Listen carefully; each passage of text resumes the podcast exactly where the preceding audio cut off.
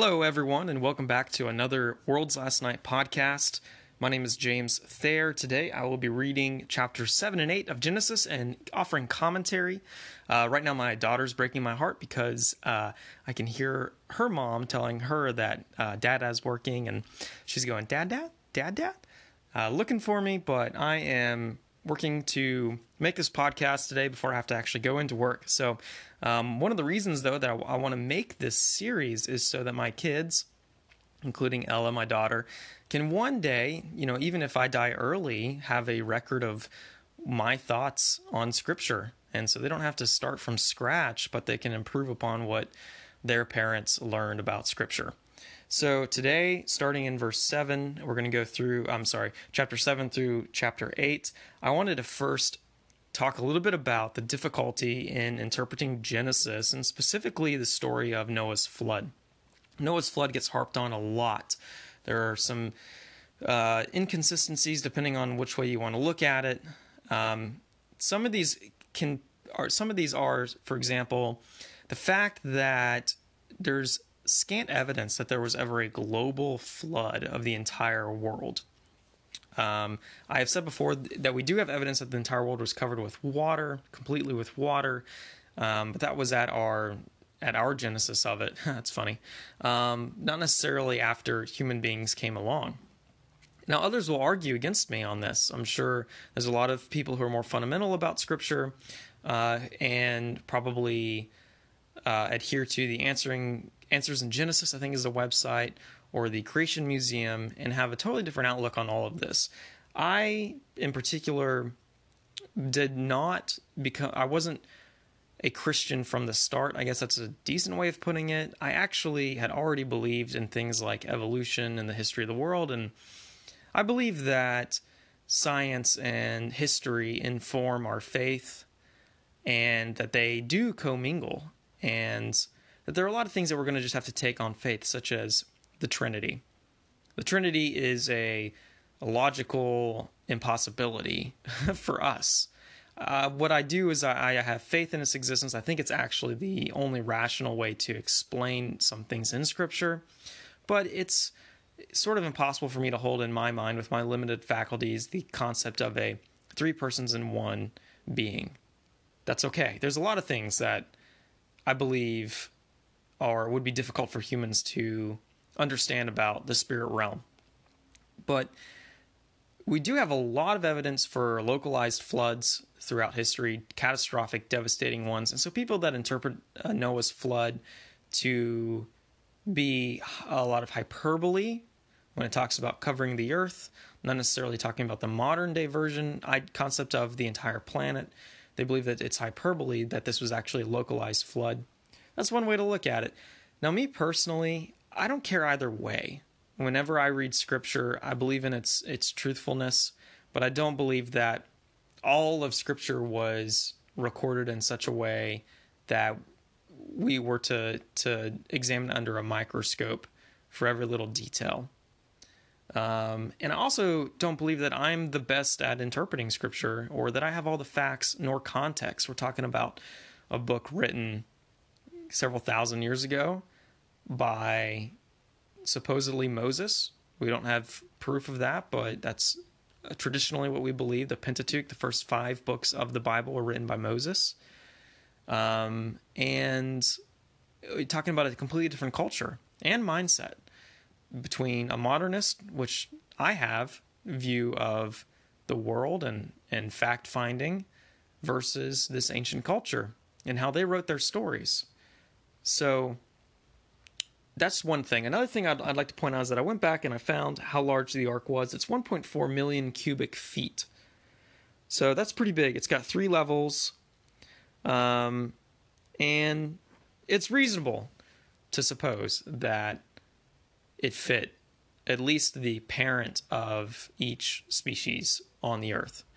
And by that I mean we have multiple breeds of dogs currently but those have been bred over time uh, with uh, different genes cropping up um, within the population's um, mutations And so then we eventually get different breeds, and then finally humans actually crossbreed to to form new breeds of dog. Well, I would assume that back in back then we're talking about um, much less variation in the species population. So a lot of people aren't going to care about any of this. I think if you're the diehard Christian, you really don't care about any of this. Um, you sort of take the story at face value. But for listeners who might be skeptical, know that there are people out there that have thought about this in in depth, and there's some reasonable explanations to it.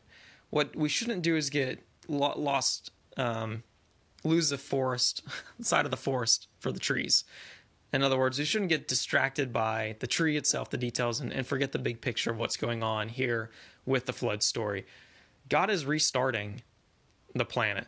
It it got so evil that he basically decided uh, we're going to start over from a clean slate. And so let's pick it up, verse 1, chapter 7. We're sort of retelling what happened in chapter 6 with a, few more details. Then the Lord said to Noah, Enter the ark, you and all your household, for I have seen that you alone are righteous before me in this generation. Again, I want to reiterate that doesn't mean sinless. Um, compared to his contemporaries, Noah was a very righteous man. And probably compared to our contemporaries, Noah was a very righteous man. Um, but that doesn't mean sinless. And in fact, the New Testament, you'll find in Romans, it says none are righteous. Um, and again, I think it's in First John. I have to look it up.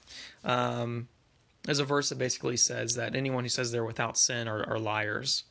So he's not sinless, but he's definitely a righteous man. Okay, you are to take with you seven pairs, a male and its female of all the clean animals, and two of the animals that are not clean, a male and its female. That's interesting delineation. We haven't been given a law yet that we know of, in, scripturally speaking, um, but apparently Noah understood what God meant by the clean and unclean animals. Now, later on, you're going to see that Levitical law separates certain animals, ones with like cloven hooves. So, um, like pigs, for example, are considered unclean and then you have clean animals um, that were good for eating. So separating these. We'll talk more about Levitical law later and the purposes behind that. Okay.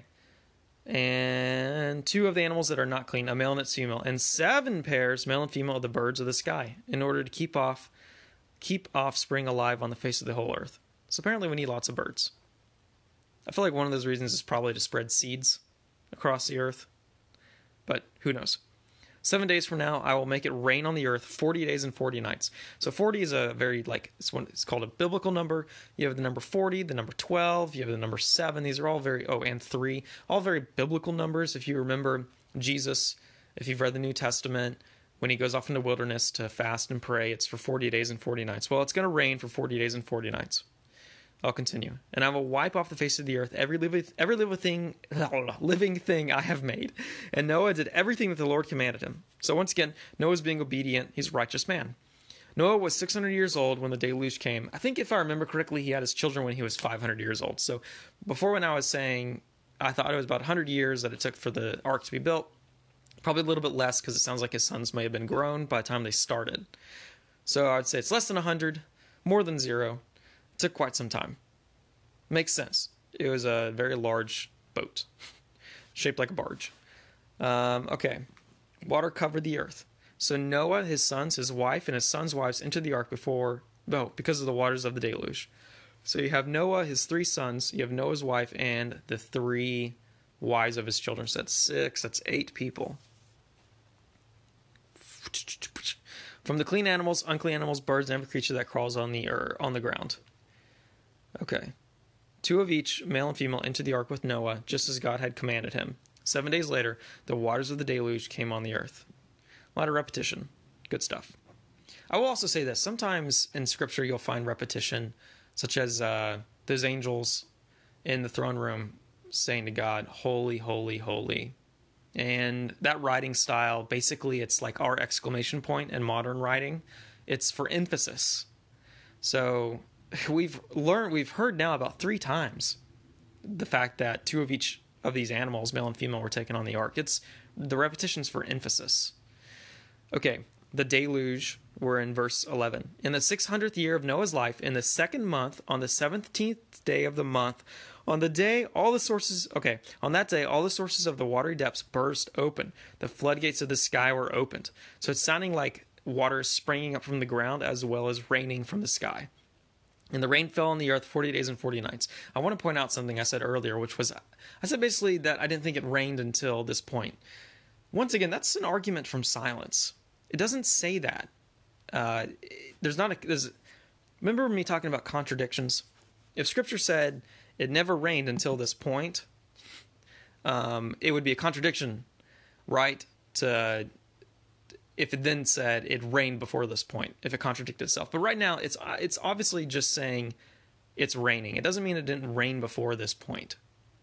I know it's confusing, but I think if you read it, you'll you'll understand w- what I'm trying to say here, which is in Genesis earlier we found water boiling up from the ground, and then now we're finding it's raining. That doesn't mean that it didn't rain earlier than this point. You can't say that logically. You can't say that. So that's sort of a myth. On that same day, Noah, along with his sons, Shem, Ham, and Japheth, Noah's wife and his three sons' wives entered the ark with him. They entered it with all the wildlife according to their kinds, all the livestock according to their kinds, every creature that crawls on the earth according to its kind, all birds, every fowl or fowl, and everything with wings according to their kinds. Two of all flesh that has the breath of life in it entered the ark with Noah. We have this issue in modern society with the fact that these wives aren't named yet. Eve got a name. There's plenty of characters though in the Bible, and especially when we're talking about genealogies, it's all uh, patriarchal. It's following the the this man, you know, beget this man, beget this man. When obviously women are the one actually giving birth, so these these women aren't named, and you will find other women in the Bible who are. You're going to find Esther, an entire book written about her. You're going to find Deborah, who was a political leader and war leader for Israel in the book of Judges, which is pretty awesome. But you will find other women that aren't named, and I guess there's a there's a whole discussion on whether or not that's quote unquote fair or not. But I feel like again you lose sight of the forest for the trees if you nitpick and focus on trying to read ancient literature through modernist eyes and judging it as so. I think we have to all take take careful heed to read anything in the time in the through the lens of its time when it was created. Um yeah, I had some ideas that just popped my head to discuss, but they were way too political, so I'm moving on. Those that entered, male and female of all flesh, entered just as God had commanded him. Then the Lord shut him in. So this is cool. The Lord himself is the one that shuts the door of the ark. That's pretty awesome. Okay, moving on. The deluge continued forty days on the earth. The waters increased and lifted up the ark so that it rose above the earth. The waters surged and increased greatly on the earth, and the ark floated on the surface of the water. Okay, pretty obvious. The thing is floating. Then the waters surged even higher on the earth, and all the high mountains under the whole sky were covered. The mountains were covered as the waters surged above them more than twenty feet. That's pretty deep. All flesh perished. Creatures that crawl on the earth, birds, livestock, wildlife, and all creatures that swarm on the earth, as well as all mankind. Everything with the breath of the Spirit of life in its nostrils, everything on dry land died. Okay, once again, notice what it's saying that it's the breath of life. Anything with the breath of life died on the earth. We have to remember who gave all those creatures the breath of life. That is the creator that is God, who has now deemed it necessary to take what he gave back. And there's something to be said there about how our lives are on loan to us. And if we abuse them, if we squander them, he does have the right to take them. I, there's a parable in the New Testament about a man who gains tons of wealth. Nothing wrong with that. But he gains tons of wealth and he decides, you know what I'm going to do? I'm going to actually throw up another barn, larger barns, and I'm going to put all my wealth in these new these new barns because you know wealth back then it would have been grain and livestock and whatever, and the Lord basically rebukes him and says, "You fool! Your life is demanded of you tonight." So we can't squander what God gives us. All of our wealth, all of our time, treasure, and talent are gifts. Gifts to us. The fact that you and I have rational thought, the fact that we can hear right now, it's gifts. There's plenty of people who are born without the ability to hear, plenty of people born without the ability to uh, think of abstract thoughts. It's all gifts, and the Bible says to those who are given much is much is required. So the more gifted you are, the more that God demands of you, and the more likely that if you squander those gifts, God's going to take them from you, including your your wealth, your talent, and your time. So he gives and he takes away. And we're going to find actually that phrase in the book of Job when we get to that. The Lord gives and the Lord takes away. Blessed be his name. So, you know, be careful because you're just a steward. That's all you are. That's all I am. We're a steward of the time and the days that we have on this earth. And we're charged with doing good with it and not evil. And all these people on this planet at that time were doing nothing but evil with what God had loaned them. And once again, he can't have anything to do with evil. He can't be a states. He can't be a God sponsored. You know, can't sponsor terrorism. he can't fund that. So he's going to take it back if you abuse it. And he did to all these people. He wiped out every living thing that was on the surface of the ground, from mankind to livestock, to creatures that crawl, to the birds of the sky, and they were wiped off the earth. Only Noah was left, and those that were with him in the ark, and the waters surged on the earth 150 days. Okay, very cool. We're in uh, chapter 8 now. It's pretty short. God remembered Noah as well as all the wildlife and all the livestock that were with him in the ark. So, once again, we're coming back to this idea that God remembers his promises to save specifically. We're going to see he makes a covenant with Noah later. Then we have a covenant with Abraham. Then Jesus makes the new covenant with mankind. And we're going to talk about all that. But it's important to know the New Testament describes God this way it says, even if we are unfaithful, talking about us as Christians, even if we are unfaithful, God remains faithful. And then it goes on to say, because he cannot deny himself. In other words, God's character is faithfulness, and it's impossible for God to be unfaithful. So he's remembering Noah on this boat even after 150 days. He's taking care of him, and he's got plans for him. So God remembered Noah as well as all the wildlife and all the livestock that were with him in the ark. God caused a wind to pass over the earth, and the waters began to subside. So that's that's more magic right there. That's pretty cool. That's a lot like in Exodus when God parts the waters. The sources of the watery depths and the floodgates of the sky were closed, and the rain from the sky stopped. So everything's drying up. The water steadily receded from the earth, and by the end of 150 days, the waters had decreased significantly.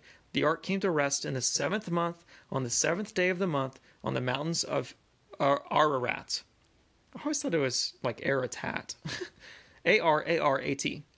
Ararat. Now, this is either in Turkey or Armenia. Is where that mountain is supposed to be. The uh, modern day. So the waters continued to recede until the tenth month in the and in the tenth month on the first day of the month, the tops of the mountains were visible. That would be my that would be my house alarm. I'm sure Allie's going to turn that off. Okay. After 40 days, Noah opened the windows of the ark that he had made, and he sent out a raven. It went back and forth until the waters had dried up from the earth. I think the raven's like interesting. I don't I honestly don't know why he sent it out, and then we don't really hear about it again. He sends out a raven. You think ravens are scavengers? I guess they're looking for dead things. That might be the significance of it. Um, that's all I can think of. So then he, we quickly get past this raven, and then it says, then he sent out a dove, which is the one we always remember, to see whether the water on the earth's surface had gone down. But the dove found no resting place for her foot. She returned to him in the ark because water covered the surface of the whole earth. He reached out and brought her into the ark to himself. So Noah waited seven days more and sent out the dove from the ark again. When the dove came to him at evening, there was a plucked olive leaf in her beak. So cool, the dove has found some foliage. We know the waters are receding and, and plants, I guess, are growing. So Noah knew that the water on the earth's surface had gone down. After he had waited another seven days, he sent out the dove, but she did not return to him again. So the dove has found a resting place, which is great. In the 601st year, in the first month, on the first day of the month, the water that had covered the earth was dried up.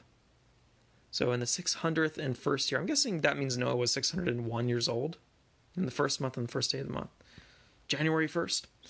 So the water that had covered the earth was dried up. Then Noah removed the ark's cover and saw that the surface of the ground was drying. By the 27th day of the second month, the earth was dry. That's super specific. Once again, that's really not how you write fiction. You don't normally have those dates and details like that unless you're you're Tolkien and you're writing Lord of the Rings. Then you're that systematic. All right, verse 15. Then God spoke to Noah, Come out of the ark, you, your wife, your sons, and your sons' wives with you. Bring out every living thing of all flesh that is with you birds, livestock, creatures that crawl on the ground, and they will spread over the earth and be fruitful and multiply on the earth. So God has a plan. So Noah, along with his sons, his wife, and his sons' wives, came out. All wildlife on, all wildlife, all livestock, every bird, and every creature that crawls on the earth came out of the ark by their groups. Then Noah built an altar to the Lord. So it's who knows how much time has passed, honestly, between this. That's one thing you got to keep in mind about Scripture.